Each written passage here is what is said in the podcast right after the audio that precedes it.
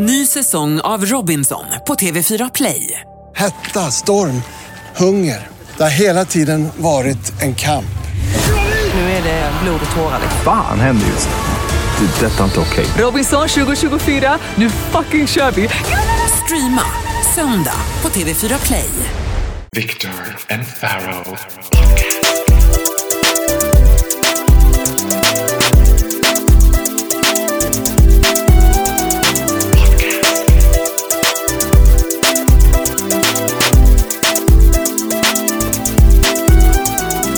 Viktor och Faraos podcast. Välkommen till Viktor och Faros podcast. Avsnitt nummer åtta. Hello Africa, tell me how you're doing. Hello Madagaskar! Precis. Tell me how you doing. Finally så är vi stora i Afrika. Eller stora, men vi har lyssnare i Afrika. Första gången någonsin förra avsnittet. Tio stycken Madagaskar. Du är helt... Bor det ens 10 personer på Madagaskar? Jag tror ju att vi måste vara en av de absolut största poddarna på Madagaskar. Om, om inte möjligt den enda. Den enda. Ja. Men just att det var tio stycken också. Är det, för att är det tio svenskar där nu? Det kan jag inte tänka mig. Det vore helt... Eller är det ett besatt fan som har lyssnat tio gånger? På en vecka? Jag känner så här lukten av Searching for Sugarman. Att du och jag är helt omedvetna om att vi är gigantic on Madagaskar. helt plötsligt kommer de ringa upp oss från ett dokumentärteam från England som bara Guys, are you aware that how big you are in Madagascar? Searching for sugar daddy. Searching for sugar. Who's your sugar daddy? det hade varit underbart folk som heter Madagaskar. Ja, det har varit helt fantastiskt. Eh, nej, men som sagt, kul att det kommer, tillkommer fler och fler lyssnare. Det uppskattar vi som fan. Speaking of Madagaskar, där, där har vi eh, en grej som jag har tänkt på i veckan vad det gäller White people talk black, som man måste göra om vi ska till Madagaskar. Ja, just det. Är lika äckligt som straight people talk gay.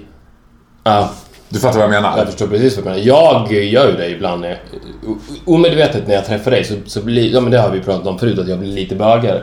Och det, det, det, det har ju att göra med en undertryckt homofobi, det är jag helt säker på. Att man, Från din sida? Nej, från, all, från alla straight people talk gay att de blir lite obekväma för de säger okej, nu är jag med en homosexuell, hur ska man göra nu då? Eh, Och, och för att eh, komma över den oron så börjar man, ja ah, men jag kan vara som han istället. Hello, how are you? Men det värsta är att de är ju som de tror att vi är. Och En karikatyr ja. En karikatyr. Och jag tänker, för mig tänker jag snarare att det handlar om att så här, den största fördomen mot bögar om man klumpar ihop det som någon homogen massa är ju att eh, vi är lite mer fabulous, vi har lite mer roligt, vi är lite mer all over the place liksom. Och då ska straight, och framförallt när killar gör det bara Wow, hello girlfriend! Jag bara, men no one talks like that. Det finns ingen bög, ingen av mina bögkompisar skulle bara Hello girlfriend! Eller ännu värre när de kallar den för hon. Hur mår hon idag? Och jag bara, nej men I'm not a woman, I'm a man. Nej, precis. Det är precis tvärtom. Det, så det har vi också pratat om förut att det, det är ju det du inte gillar, kvinnor. Det, och även fast du dragar har ju det ingenting med saken att göra. Du vill ju inte vara en hon. Det sista du skulle vilja vara är väl en hon? Ja, I wanna be a beast. You are Jag här! får ju så här, jag får ju ganska ofta frågan så här, men får du mycket fördomar, möter mycket fördomar om att du är bög? Men idag är ju liksom the easiest thing to be is being gay, i Sverige i alla fall. Men de flesta fördomar möter ju bara positiva fördomar om folk som tror så här, ja men gud, han älskar att shoppa och han älskar ditt och datt. Det kommer i och för sig mest från tjejer. Men jag, lä- jag läste en ganska rolig grej till exempel. Var, eh, I Vardagspuls, det programmet som jag var med, så hade vi gladiatorerna med i fredags. Och Peter Blaha som är eh, Pansar, en av de populäraste gladiatorerna. Han hade bloggat efter han, hade, han var med i programmet, så hade han bloggat efteråt och skrev han så här. Ah, vad jätteroligt att vara med i Vardagspuls. Eh, Träffade den fantastiska side, homosexuella sidekicken Farao. Då jag bara, Hey wait a minute! Är inte en person först och sen homosexuell? Det är alltid liksom det epitetet först. Ja, Som att säga, me being homosexual doesn't matter at all om det inte hade varit att vi hade sex. Nej, men jag kan också Och tänka jag mig låg inte med honom. att det, men på ett sätt när du ställer med den typen av existentiella frågor till dig själv, vem är jag? Så har ju du ett svar på det. Alltså du, du har ju en identitet på ett helt annat sätt än vad jag har till exempel. Varje morgon när du vaknar upp och tittar dig själv i spegeln, vem är jag? Bög. Okej, nu kör vi. Då kör vi. I'm gay, yes I'm gay and I'm proud. Medan jag har ju inget som helst svar på den frågan, eller om jag har ett svar så kan det vara ett nytt svar varenda dag. Men du har alltid en stabil utgångspunkt och det kan ju också vara därför homosexuella känns mycket lyckligare än straighta. För att de utgår alltid från På gott och ont då. Men jag, enligt- jag försöker ju få det här till något positivt. Att de är bögar. Ja, men well done. Ja, jag kan förstå det på ett sätt, men jag tänker att det där går att applicera i alla sammanhang. Det är precis också, jag kan också se så här bland mina gayvänner, om det kommer in en straight person, eller om man är i ett sammanhang, om jag är liksom en gaykompis, där vi båda två inte är särskilt bögar. Det är inte som att du sitter och bara Did you do a pedicure today? Oh my god. Vet, så här. Och så kommer ett grabbgäng. Så grabbar ju vi till oss omedvetet, Du- eller medvetet, fast så subtilt, så börjar vi liksom sitta på ett annat sätt. Och, och jag, tänk, jag tänker att det är precis samma känsla som när man går hem från tunnelbanan på natten och det går en tjej typ 10 meter framför en och jag märker att hon börjar gå fortare. Att jag springer ifatt och bara I'm super gay, wouldn't even touch you for money! jag hatar den känslan. Och då tänker jag att de här killarna måste ju hata att så här, på samma sätt som svarta måste hata när så här vita ska bara Ja. Yo bro! Men så, jag blir, jag blir precis, jag, som jag säger också, att men det, det har ju med osäkerhet att göra. För jag blir ju så runt svarta. Och, Ja. jag, och jag blir så där runt bögar. Tänk, om, om vi åker till Madagaskar och träffar på en svart bög, då skulle du se mig acting weird. Acting like a black gay guy, det hade varit fantastiskt. Mm, Queen Latifah!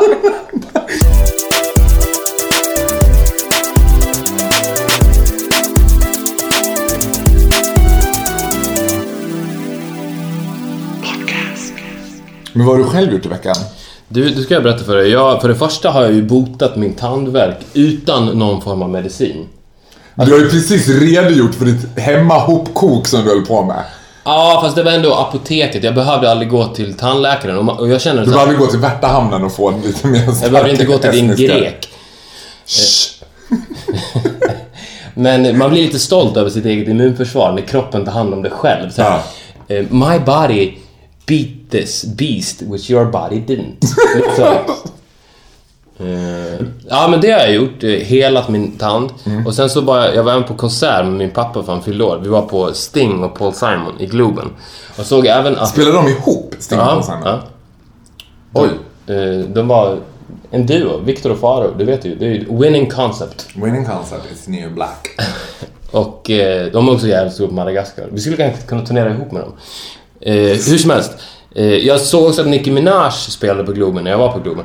Och eh, inte samtidigt. Men då kom jag att tänka på det. För då tänkte jag, min första tanke var så här. Fan vad sjukt att Nicki Minaj spelar på Globen. Är hon så stor? Hur fan kan hon sälja ut Globen? Men sen när jag började reflektera lite över det där. Så alltså det är 13 000 pers. Ja. Det är så jävla lite folk. Alltså Borlänge när-TV har typ 13 000 pers som tittar på det. Men när det kommer till just konsert, gig med musiker, artister, band.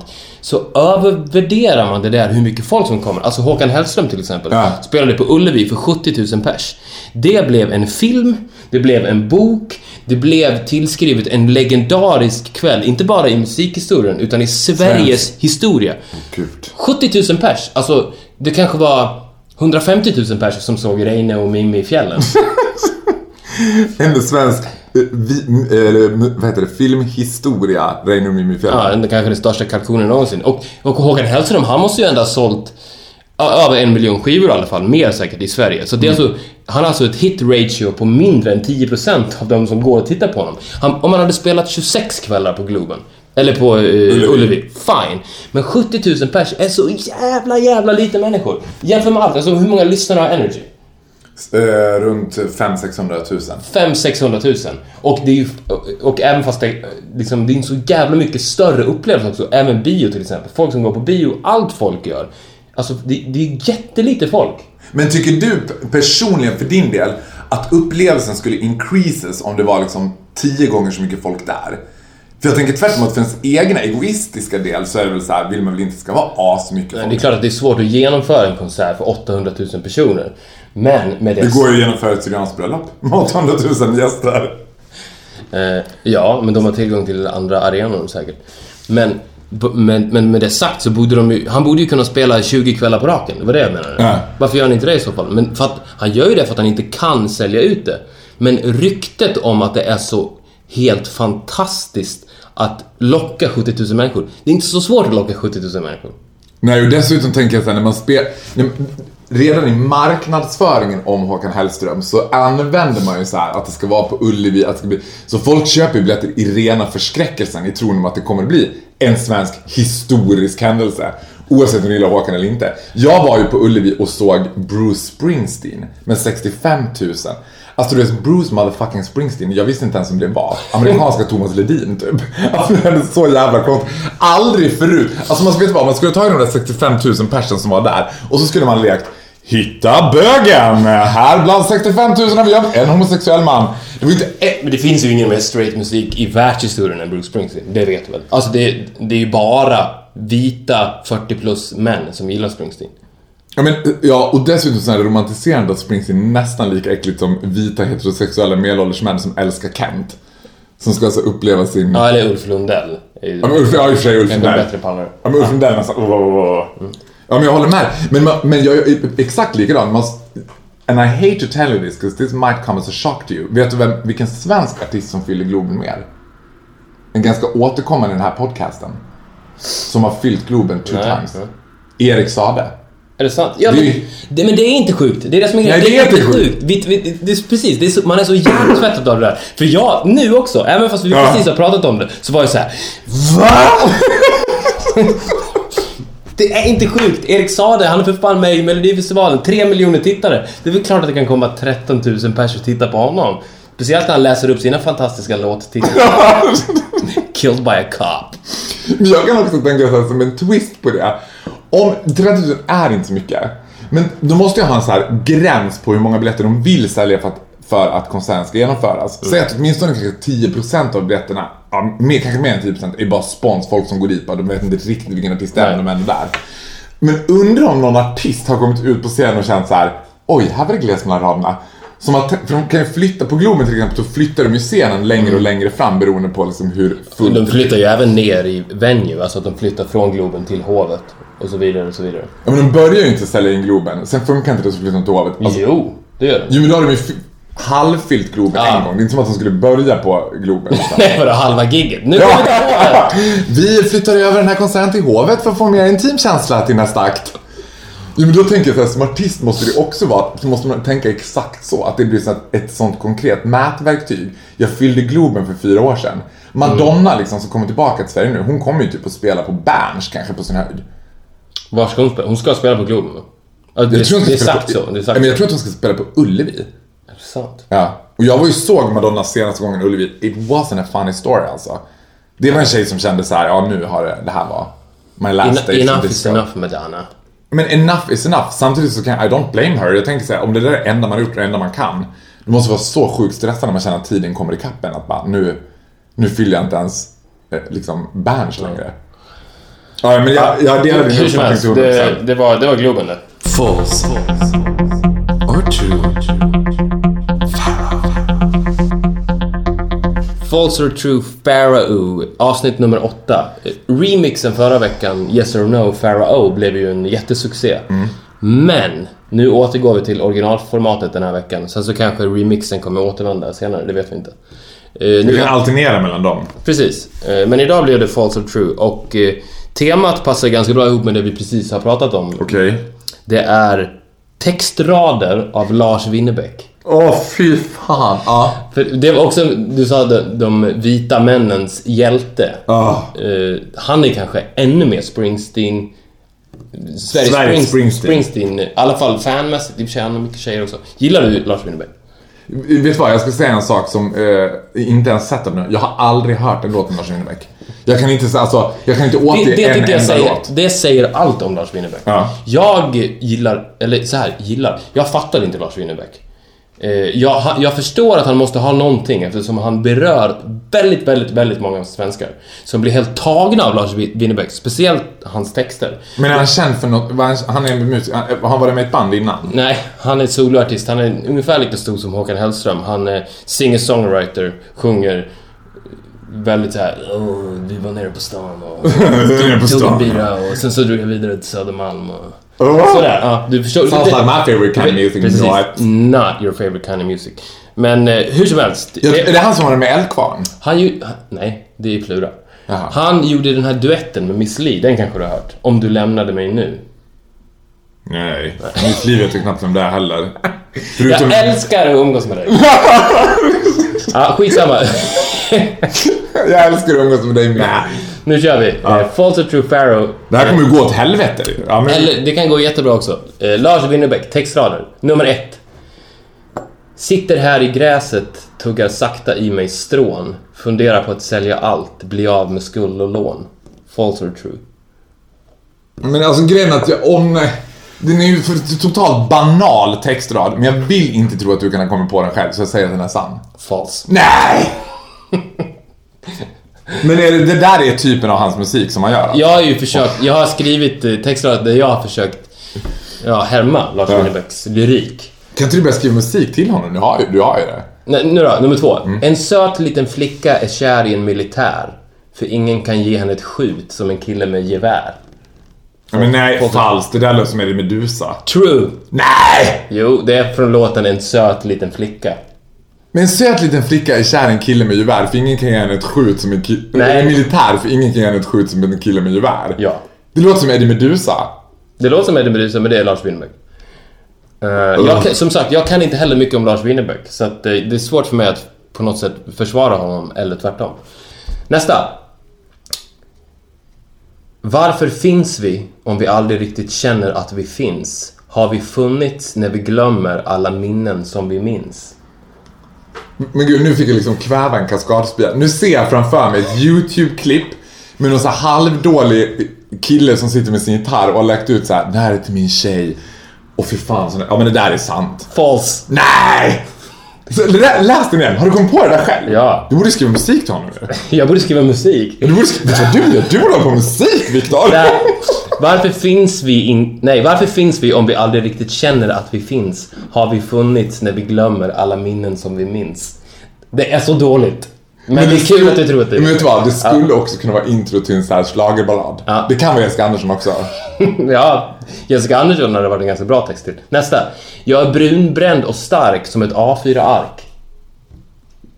Men vad fan, nej. Ja men vänta, nej men då säger jag att det är sant. Sant? Sant. Yes! Visan om frukosten. Men du ska gå på din magkänsla. Du får inte tänka för mycket. Men det var sant. Ja men magkänslan sa att, Ja. men vadå st- starkt som ett A4-ark? Låter som Ingel Pling Forsman bara, I like that rhyme. Nästa. Ja, du har ett poäng bara. Ja. Silver, guld och diamant, vad får jag för min slant? Det är det enda som jag har, en gatumusikant. Men kärlek har jag mycket av, den sätter jag i pant. Sant. Falskt. Nej! Falskt. Men du är ju, du borde ju skriva musik. Jag är ju Lars Winnerbäck. Du är ju Lars Winnerbäck, det bor en Lars Winnerbäck i dig. Du måste bara set your inner Lars Winnerbäck free. Okej. Jag vet inte om jag vill det. Nästa. Hon hade städat och gjort fint och bjöd på te och tände ljus. Men usch. Ja men det är sant. Det är sant. Aldrig, Yes. aldrig riktigt slut med Lars Winnerbäck. Nästa då. Hennes röda flätor börjar färgas grå. Hon var 11 år blott när hon begick sina brott. Och nu ska hon snart fylla 52. Jag hade älskat om den här låten hette Pippi Långstrump. Hon var 11 år när hon gick så... Ja men den är sann. Den är sann. Balladen om konsekvenser. Balladen om Pippi Långstrump. Hon hade rött flätat hår. Eh, ja. Då jag tre rätt nu. ja, du är bra. Du börjar lära dig. Nu börjar jag lära mig Lars Winnerbäck. Precis. Som jag aldrig mer ska lyssna på. Eller jag har ju inte Nu lyssnat då, på nästa. Smultronstället hjärtat. Flytta in här i min kropp. Din granne kallas smärta och han rider i galopp. Nej men usch äckligt. Ja men det är sant. False. Nej! Jo. Men du är ju sjuk! Det här är som att, det här är som att få se dina journaler upplästa. Bear in mind you att jag hafsade ihop de här väldigt, väldigt, väldigt snabbt under en fem minuters period på tunnelbanan. Men det är helt otroligt. Ja, okej. Vi har några kvar här. Jag vet inte riktigt hur många. Men det här då. Vi går ut och strör små smulor till fåglarna på marken. Vissa dagar är man ett med alla människor i parken. Men jag förstår inte hur folk kan gilla den här människan. Ja, men, Men alltså, det, Ja, ja, det, nej, så här, men- alltså, innan du sv- svarar. Det finns ingen artist i Sverige som får folk att gråta mer än Lars Winnerbäck. Ja, men, är det sant? Ja! Helt Men sant. herregud, vad hände med Lotta Engberg? Vad är det fel på henne? Ja men det där tror jag inte är sant. Det är sant. Kom heter låten. Att man ska strö smulor i parken och eh, ett med, på marken och ett med folk i parken. Ja. Det rimmar ju dessutom. Ja, men han rimmar ju mycket. Ja, Men hela grejen med Kent är väl att det inte rimmar. Men det här är inte Kent, det är Lars Winnerbäck. men det är samma skit. Okej, nu sista. Vet hut, gamle man, annars ger jag dig lavett.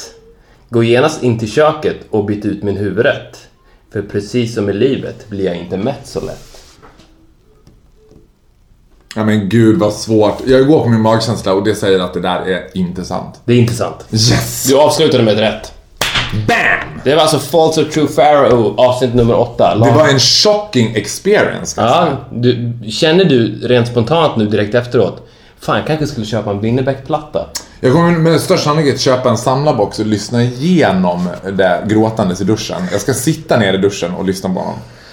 Nej, aldrig i livet. Jag har ju försökt, alltså grejen är att jag har ju dejtat jävligt mycket killar som gillar Kent. Jag har ju en fabläs för den där Men, typen men, Kent är inte Lars Winnerbäck. Det måste Men det vara- måste vara samma sak. Det är inte samma sak, det är två helt olika saker. Ja, men, det, ja, men de skriver ju samma musik, typ. Mm. Come on! Det är på svenska det är lite... Nej, nej jag skulle inte säga att det är samma musik. Ja men för mig, för ett liksom rikshomo som inte fattar så är det typ samma sak. Och de här killarna har ju alltså, i regel snedlugg, insjunken bröstkorg, ingen förstår dåligt förmår, asymmetrisk piercing, konstiga tatueringar. Och då fick jag av en av de här killarna, som ett sätt att lära känna honom, så fick jag en eh, box, vad heter det, skivbox liksom med alla Kens skivor. Som jag desperat försökte lyssna mig igenom för att här, förstå honom. Oh god, it was crap. it was crappy. Whatever happened to Kylie?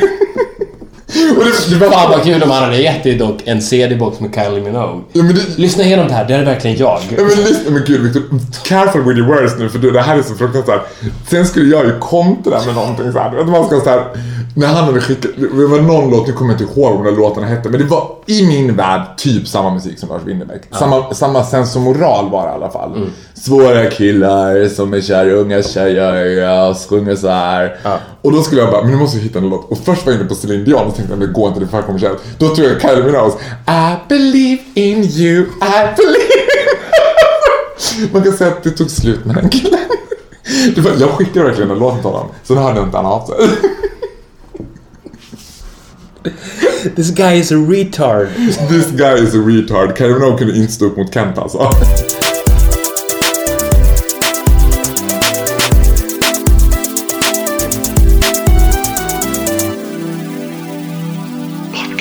En sak som du kanske inte har tänkt på, men som är en av de, en av många grejer, men en av de sakerna som jag verkligen älskar med dig, så är det att du är notoriskt i tid varenda gång vi ses. Jag har aldrig i hela mitt liv varit sen till någonting. Är det sant? Ja. Jag har aldrig missat ett flyg, inte missat ett tåg, ingenting sånt. Aldrig. Aldrig. Love För jag har sån jävla respekt för andra människor. Ja, men det... ja, precis. Det är ju ganska genomgående personlighetsdrag hos dig, den här enorma respekten för andra människor. Nej men så här, nej, men tack så jättemycket och jag uppskattar verkligen att du uppskattar det för att det finns ingenting på hela jordklotet som jag hatar mer än sena människor. Och jag tror att det har ju mycket att göra med att jag alltid är i tid och att nästan alla människor är sena. Eller väldigt många i alla fall. Och det betyder att jag får stå och vänta på dem. Och den tiden det tar, säg att eh, det snittar med att jag får vänta en kvart. Vi, vi ska synas halv två, kvart i två kommer de. Den kvarten för mig är en complete waste of my life. Alltså, det är en kvart jag aldrig får tillbaks. Det finns ingenting jag kan göra under den kvarten som ger mig njutning. Ingenting. Jag kan inte kolla Instagram, jag kan inte läsa liksom Aftonbladet, utan jag tittar hem och säger ah, kommer han snart eller kom, var är han någonstans? Jag kan inte gå någonstans. Jag, jag, sitter, jag är i ett fängelse. Ja. Jag är i ett fängelse på den platsen jag står och bara väntar. Och jag har gjort det så jäkla många gånger för att jag alltid är i tid. Och jag har lust, alltså när den här personen väl kommer, att bara, bara ge dem en rak höger och säga det där är inte okej, den här vänskapen är över. I've done it. You have. Jag är inte helt en rak höger, men grejen är att jag har ju vissa vänner, ingen nämnd, ingen glömd, som är notoriskt försenade. Och sen var jag såhär, det här går inte att ha det så här längre. För att jag, alltså jag delar den där uppfattningen till 100%.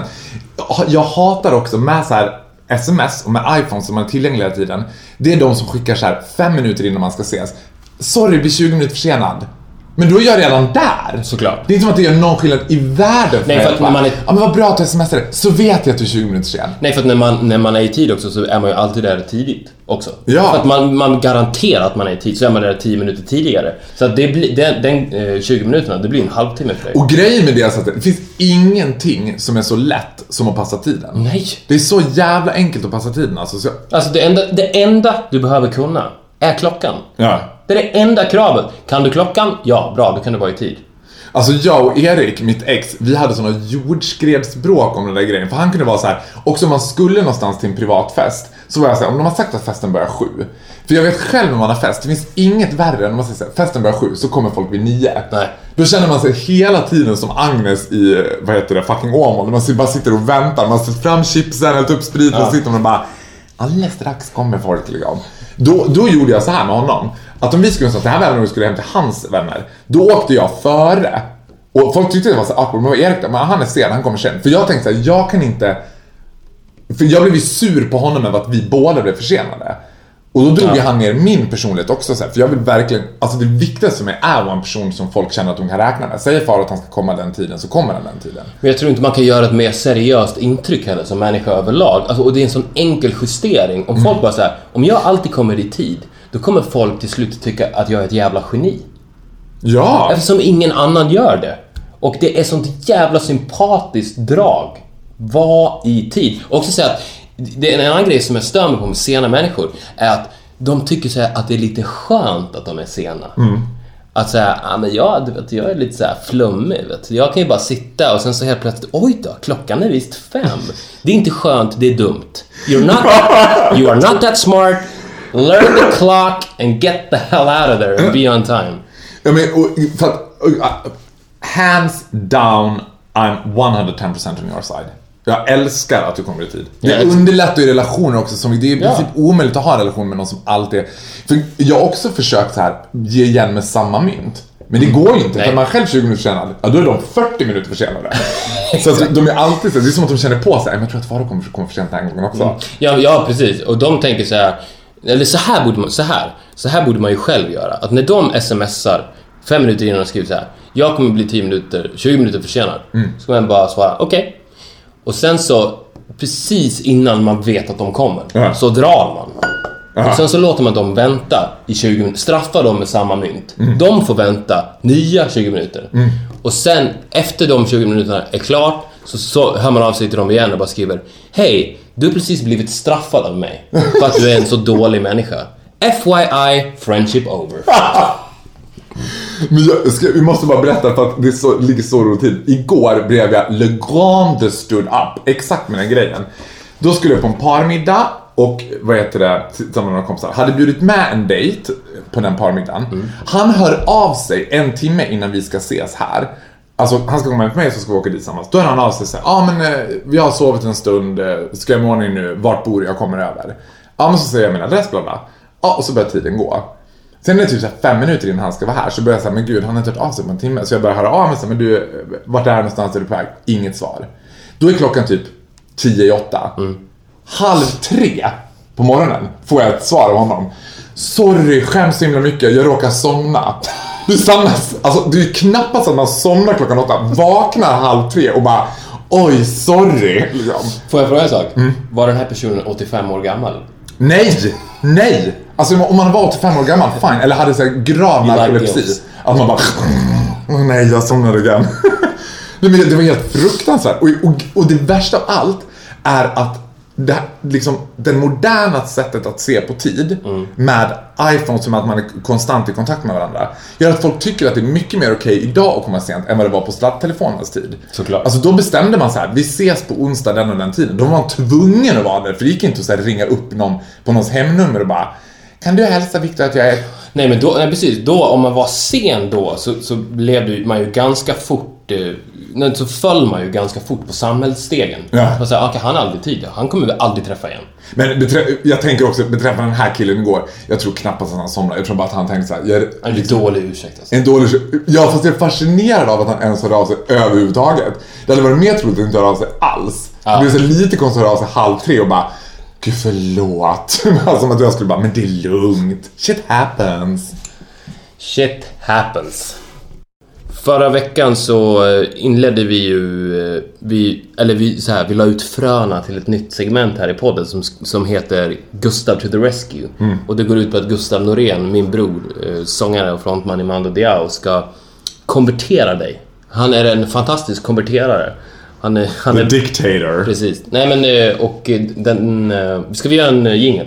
Gör en Till att jingel. börja med. Gustav to the rescue. Gustav to the Rescue, avsnitt nummer åtta. Eh, Förra veckan så skulle Gustav Norén eh, få i uppdrag att övertyga dig om att sluta röka. Och eh, jag pratade Med förbehållningen att han inte får använda argumentet till dåligt för en hälsa, bara. Nej, såklart. Bra. Jag pratade med honom igår om det här. Ja. Och eh, han har utvecklat en teori som han använde sig av själv när han slutade röka. Okej. Som han själv säger var otroligt effektiv. Och eh, den går ut på följande. Så här är det.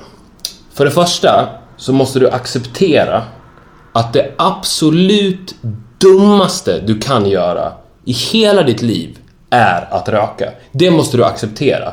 Och det är, inte så, det är inte så svårt att acceptera eftersom det är en drog som inte ger dig någon speciell kick. Du får ingen kick utav det. Det enda den egentligen gör är att stimulera ditt beroende. Ja. Och den är ju också typ det farligaste du kan göra. Det, det, är ju- nästan mer safe att spela rysk roulette. Så att om du bara kan acceptera att det är det värsta du kan göra. Sen efter du har accepterat det, då ska du skriva en lista på saker som du skulle kunna göra. Till exempel vad som helst. Alltså, tänk, tänk dig att du, le, du börjar leva ett liv i total anarki. Det här är i och för sig, med tanke på att du är ganska gränslös.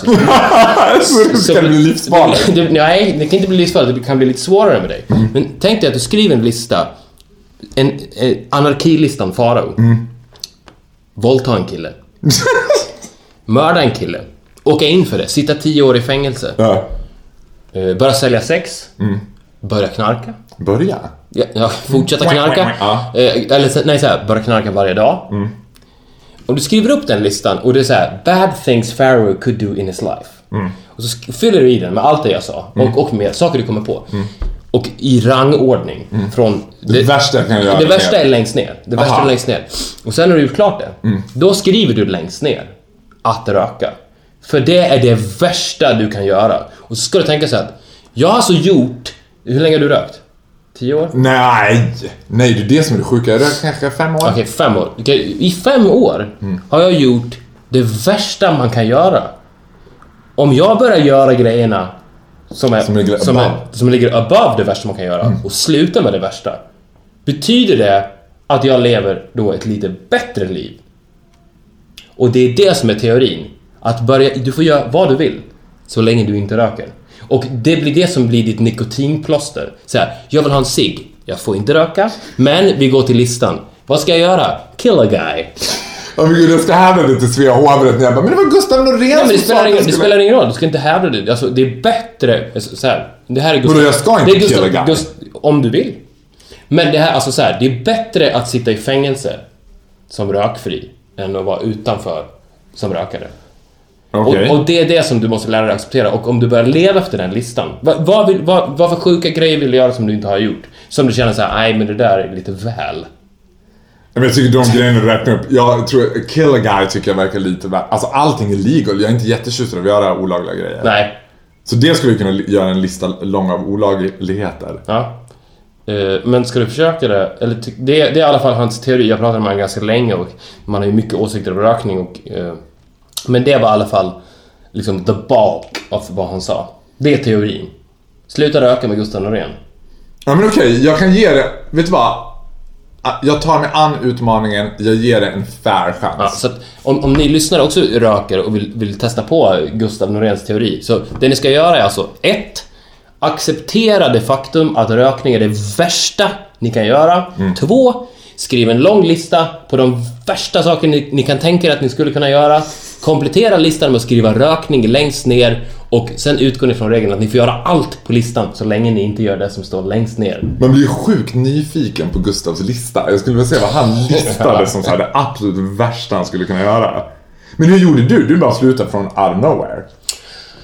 Eh, ja... Var det som att du fick en Nej, så- epiphany liksom? Bara, Nej, nej, jag vet inte. Alltså för mig, nu, nu är inte det här Sluta Röka-podden så det kanske är lite ointressant. Men för mig var det, alltså, jag hade för, Jag tror att man måste komma in i ett mentalt state of mind där man känner så här. Jag kommer aldrig mer ta en cigg. För att jag hade försökt kanske 15 gånger innan jag lyckades. Och då visste jag hela tiden in the back of my mind att det jag håller på med, med nu är egentligen bara en nedräkning till nästa gång jag kommer ta en cigg. Jag tänkte hela tiden så här: nu har jag inte rökt på, på tre dagar, på fyra dagar, på fem dagar.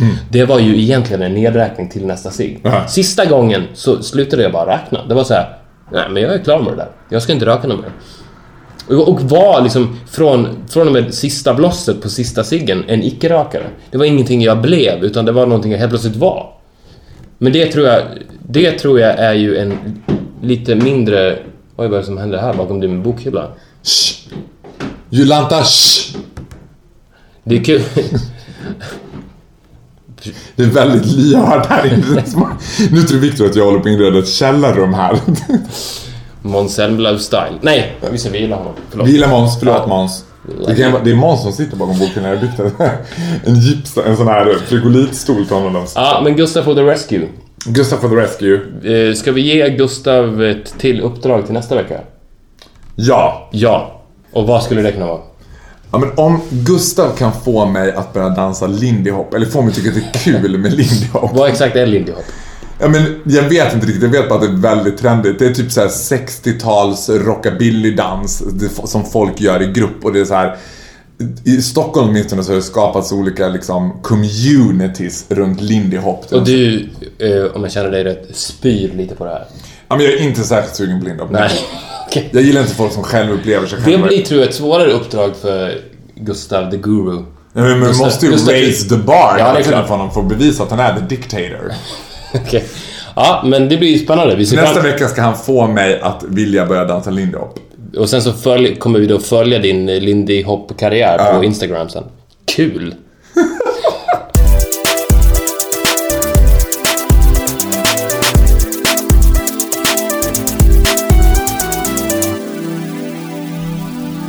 En sak som jag har tänkt på så här att jag får... Eh, det går lite i linje med det du pratade om tidigare idag om eh, vad heter det, straight people talk gay. Är ofta att folk så här har en uppfattning om mig och så beskriver de sig själva utifrån den så här. De som- identifierar sig med dig. Ja, Eller identifierar sig i, i sin bild av mig, vad de tror att Din jag är. karaktär. Jag skulle till exempel aldrig definiera mig själv som crazy, eller an, ens använda uttrycket jag är en ganska galen kille. Men ungefär 9 av 10 fanmail som jag får så börjar folk säga jag är också en ganska galen tjej. Och jag tänker att alla som beskriver sig själva som någonting, typ exempelvis galen eller crazy, de är aldrig crazy. Mm. Nej. För Sture Bergvall skulle alla bara, jag är en ganska crazy kille som sitter på Säter. Alltså de är oftast helt omedvetna om att de är helt crazy. Och jag tänker också på det när man såhär, jag vad heter det, dejtar också ganska mycket. Och folk som dejtar, speciellt om man Om dejtar, folk, kan man säga det snabbt att om folk vill dejta Faro så får ni gärna mejla oss på viktorochfaro.gmail.com Bifogad bild och en liten beskrivning. Jag är en galen kille på 25 år. skriv ni en galen kille, you're halfway there. Ja. Love it. Eh, bara så ni vet. Han jag är en galen kille som vill ha Kent. He's out there man. I'm out there. Jag söker killar i åldrarna 17 till 22 eller en terapeut. Anything goes. Nej men det är samma sak där, när folk så här, alltså med nätdating så ska ju folk sälja in sig själva. Och jag tänker alltid när folk beskriver sig själva så här, jag är si eller jag är så, så är de aldrig så. Nej. Det är som att gå på en så här, ja, men om jag sitter med rekrytering till exempel på mitt jobb, så tänker jag varenda gång jag läser någons CV, Alltså CVn följer ungefär samma struktur jämt. Folk skriver så här, men jag är en väldigt ambitiös, eh, utåtriktad, social tjej. Så tänker jag så här, men du måste vara medveten om att du skriver det här så kommer du med största sannolikhet att träffa den personen som läser det. Skriv inte att du är social och outgoing om du inte är det. Nej. För om du skriver att du är crazy, då vill jag att någon ska komma bälteslagd i tvångströja. Annars kommer jag bara, you're not that crazy. och vad är crazy? Är det så här, gud, en gång dansade jag till Grease medlet och drog en tequila shot. liksom. Gud, I am so fucking crazy! I'm out there! Jag åker på kryssning en gång i månaden. I am so crazy. Man vill ju att folk Nej, men det vore ju kul om folk skrev det i sitt CV om de var psykiskt sjuka. Att de la till det på slutet som så här, eh, någonting som inte kan kännas så positivt med mig är att, att jag är galen. De, alltså att man använder galen då i sitt i, i ordets i, rätta i bemärkelse. dess Ja. rättaste form. Ja. Inte, jag är lite galen. jag. Men det är precis som när folk ska uppleva sig själva och tycka så gud jag är en liten mysig person. Jag är verkligen lite så här crazy och en kul kille som gillar att ha roligt. Ja, men det, just, Vem fan gillar inte att ha Men roligt? hela den här grejen att gå upp i sig själv, det är precis det. Jag, jag såg på eh, hitlåtens historia med Army of Lovers, Mm. Crucified. Jävla coolt band de var ändå.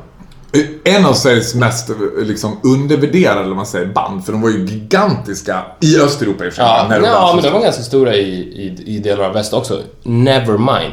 Det, hur som helst, det programmet, för att uh, Army of Lovers, de skrev sina låtar men de sjöng dem inte. Nej. Och det, det programmet avslutades med att, eh, för att på Crucified är det kanske 6-7 personer som sjunger. Mm. Och det avslutades med att de som sjöng på originalinspelningen Mm. återsamlades igen, den här kören då, för att sjunga Crucified igen. Och så avs- avslutades med att man fick se att de stod mitt emot varandra och sjöng Crucified. Och tittade in i varandras ögon och liksom gick helt upp i sig själva. Och det är något sånt här frikyrkligt bara... Uh! Det låter som den här Live Aid, vad heter den kören som sjöng? De samlade alla artister som skulle sjunga på Live Aid. Ja, precis. Hello Africa, tell me how you're doing. Hello Africa. Men det gör ju bara folk som inte är musiker egentligen. Det är de som älskar att gå upp i... Ja, men precis. Och jag, en annan grej som jag såg som ha, ha, har lite med samma sak att göra var, jag såg Babben har ju ett program på SVT. eh, Där hon intervjuar kändisar och hon sjunger ju också en låt varje gång, om det är en artist. Och hon mår också så jävla bra när hon sjunger den där låten. Hon så här, myser in i sig själv bara "Uff, jag, jag sjunger så, åh, det, åh, jag är Men så är det på här." allvar? Sjunger hon det som en Ja. pargrej eller är det så här, nej, Va? men, Nej, allvar. Hon, man ser det. Hon älskar att sjunga. Och det som är grejen, riktiga sångare, alltså bra sångare, artister, band, de älskar absolut inte att sjunga. Mm. Nej. Tvärtom, det är ett nödvändigt ont. De måste göra det. De går ut där och mår dåligt. Alltså de mår dåligt innan spelningen. De är jättenervösa, eller de mår dåligt. De går ut, under giget så mår de också dåligt. Även om de bubblar av adrenalin så mår de dåligt. Men de gör det för publikens skull. För att de vet att de är så fantastiska. Och sen så när de går av scenen, då mår de bra. Men Crucified-gänget och Babben Larsson, de mår så bra. De blundar och de, de så här, istället för att publiken ropar in dem på ett extra nummer så frågar de Is it okay if we do one more? Can we do one more? Can we do herregud. one more? Jag älskar också referatet Crucified-gänget. Som att de, risken att de startar en Facebookgrupp nu och börjar hänga efter det här. Det var ju så kul att vi sammanfördes. Vi Crucified-gänget åker på kryssning och... Men det är någonting med kör, alltså. Men din största skräck skulle vara att gå på The Real Group. The Reunion Tour. Ah, reunion, finns de inte fortfarande? Nej men de hade ju nästan, nej men de kanske hade Farewell Tour om jag tror inte Farewell men såhär, Ja, men det, det, det är faktiskt helt sant. Det hade varit min skräck. Eller sitta studiopubliken på Babben. Men varför gör de det? Jag fattar inte varför folk sjunger som inte... Alltså det är helt absurt att göra någonting som man inte... Det här... Alltså, jag tycker... Nu blir det här ett stickspår, men en av de grejerna jag älskar med Zlatan Ibrahimovic, för han är den enda sportpersonlighet som jag verkligen älskar, det är att han gör ingenting annat än fotboll. Han håller sig till det, han, han vet att han är bra på det. Du skulle aldrig se en intervju när han ska hitta på någon rolig plojgrej, eller... Fast det är inte riktigt sant längre ju. Nu gör han ju så jävla mycket. Han ska ju göra, han ska göra Förstör en kläd, klädlinje med Dressman. Han gör det med Vitamin Well-reklamen. Han gjorde den där nationalsången med Volvo. Men jag vill inte höra... I'm sorry to say, men Zlatan var ett luftslott. He's just like the rest of them. Babben, Babben och Zlatan. Måste du liksom, så fort jag blir lite glad då ska du säga The world, the ugly truth. no! Leave Zlatan alone! Ja men åtminstone så var han så i början. Du har rätt. Helst ja. Zlatan hamnade också där. Fan! Jag tyckte så jävla mycket om Zlatan för att han hade det där. Han höll sig till fotbollen. Men Dressman, det var fan det sjukaste jag hört. Ska han göra reklam för Dressman? Nej, han ska göra en, eh, Kampanj. en klädlinje med... Grattis Västerås! Nu kommer Zlatan till gallerian. Men det, kan, det, det återkopplar lite till det vi pratade om förra veckan, att rika människor är olyckliga och han är ju så jävla rik, men han är inte rikast. Han ligger, jag tror att han ligger sex eller någonting på de fotbollsspelare som tjänar mest pengar. Och jag är övertygad om att han vill bli etta. Och enda sättet då, alltså du kan ju tänka dig själv vilken deal han gjorde med Dressman.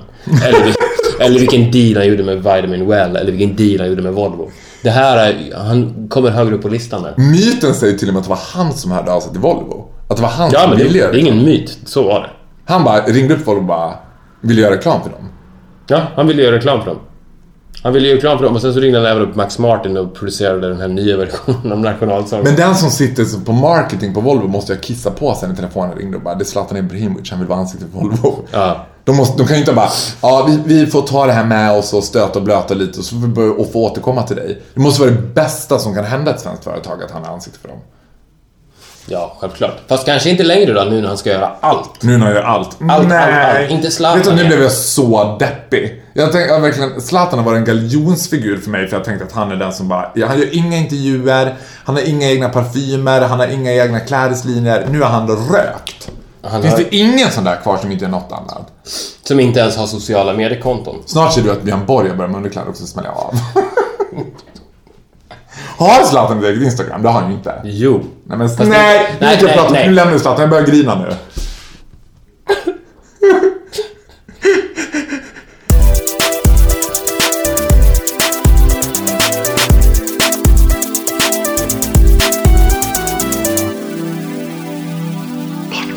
Eh, när vi sitter här och spelar in i ditt vardagsrum så eh, kan jag inte låta bli att kasta ett öga på din bokhylla. Den är ju helt otrolig. Du, för det första är det ju helt fantastiskt att du har en bok som heter Farao, mannen, härskaren, guden. Ja, det, och det, grejen är att det är en handbok. Har, du tryckt, har du tryckt upp den själv eller? Det är ett utkast på min autobiography som jag håller på med. Sen så har du även eh, The Male Nude. Som ser ut som en bibel. Den är så här skittjock. Du har Jenna Jamesons eh, självbiografi där. Du har Jag är Zlatan. Den kanske får flytta nu då? Ja, säg inte så. Vad är det mer du har? Adjö det ljuva livet med Camilla Henemark. Men det är som att just den där bokhylldelen som du tittar på nu rappar ju upp hela Det är rätt sjukt. Du vet, kommer du ihåg filmen The Misstänkta på 90-talet? Då Kevin Spacey sitter i ett polisförhör och sen så pratar han om filmens hela story och sen så avslutas filmen med att för, han som har förhört Kevin Spacey vänder sig mot den så här stora anslagstavlan och sen så ser han att allting som Kevin Spacey har sagt har han bara läst av olika artiklar, tidningsklipp, urklipp som finns på den här tavlan. Det är ju lite så med den här bokhyllan. Alltså, behöver- allt, allt vi har pratat om finns i din bokhylla. Ja, allt du behöver veta om mig finns på ungefär, vad kan vara 30 centimeter ungefär av min bokhylla. Det innefattar ungefär 10 böcker. Vi har Dolly Parton. Du, du är också Marilyn Manson. Men allt är med, det jag säger. Allt. The Variety. Arja Saijonmaas coffee table-bok Sauna står ju längst ut. Allt jag älskar, allt det finns. Allt jag är. Jakten på Kapten Klänning, Carolas Främling, Fragments of Marilyn Monroe. Det där, det, it's, wrap it up. Ja, det är helt... Och... och Vi måste lägga ut den här på Instagram. Jag ja, det, ut. det måste du. Och till höger om den har du ett inramat fotografi på Cecilia Fors. Det kan vara Sveriges kanske mest oklara bokhylla. Alltså, det är helt Ja. sjukt. Och vad har du under den? Sen så har du en whisky till höger där. Så vet du vad det står på whiskyn? Jag måste bara visa dig det. Det är helt sjukt. Det är faktiskt helt sjukt det står på den. I relation The famous Farao. Från The Famous Grouse. the Famous Farao. Alltså gud, det är som en bananhylla. Ja. Det bästa med det kortet Det är på en SD-hylla du har där. det är en SD-hylla i dess renaste form. Det bästa med det där kortet på Sissi är ju att Cissi Fors är en av mina äldsta barndomsvänner och jag har fått det där av henne när jag fyllde år som en rolig grej. FYI. Jag har känt henne längre än vad du har känt henne. Ja, men du har inte känt henne bättre. Nej, men längre. You abused her. Actually. Nej, det gjorde han faktiskt inte. Nej, bara skojar. Det gjorde han inte på skämt. Men i alla fall, jag fick det där av henne som en rolig grej. Av någon dum anledning har jag satt upp det där bara. Och alla så här dejter som jag tar hit, som sitter i min soffa och dricker lite vin. Förr eller senare under kvällen så ser jag dem börja snegla mot det där fotot. För det är också ställt på ett sätt, det står ett ljus framför bilden. Så det ser ut som att Cissi har dött. Och så ska säga, vi minns Ica Cindy. och sen så här runt, det har gått ungefär två timmar in i dejten så frågar de alltid så här. Ah, gillar du Ica Cindy? Vi minns Ica Cindy. Can I, can I offer you some famous Farao? Would you like some famous Pharaoh? Or should I read it, uh, part from Farao, mannen, härskaren, gu, guden? Mannen, härskaren, guden, farao. Ja, jag instämmer med varje ord. Eh, Jag, ja. kommer, jag lägger ut den här på min Instagram. Du kan gå in och kolla på Instagram, faraogrot at Instagram, så ska ni få se en bild på bokhyllan som wrappar upp hela min personlighet i ett drag. Och det här har varit Viktor och Faraos podcast, avsnitt nummer åtta. Äntligen har vi nått Afrika. Yes! Och vi syns nästa vecka. Ni kan mejla oss på viktor och farao at gmail.com om ni vill dejta Faro eller om ni bara vill komma med en åsikt eller snacka lite med oss. Vi uppskattar det som fan. Det är kul att ni mejlar. Ja, vi älskar alla mejl som vi får. Och eh, som sagt, som Faro sa, följ honom på Instagram. Så ska ni få se bilden på den sjuka... Jag är inte medveten om det här själv, alltså nu börjar jag känna att min personlighet är ganska tvivelaktig. Ni får ha det så bra så syns vi nästa vecka. Hej då! Hej då!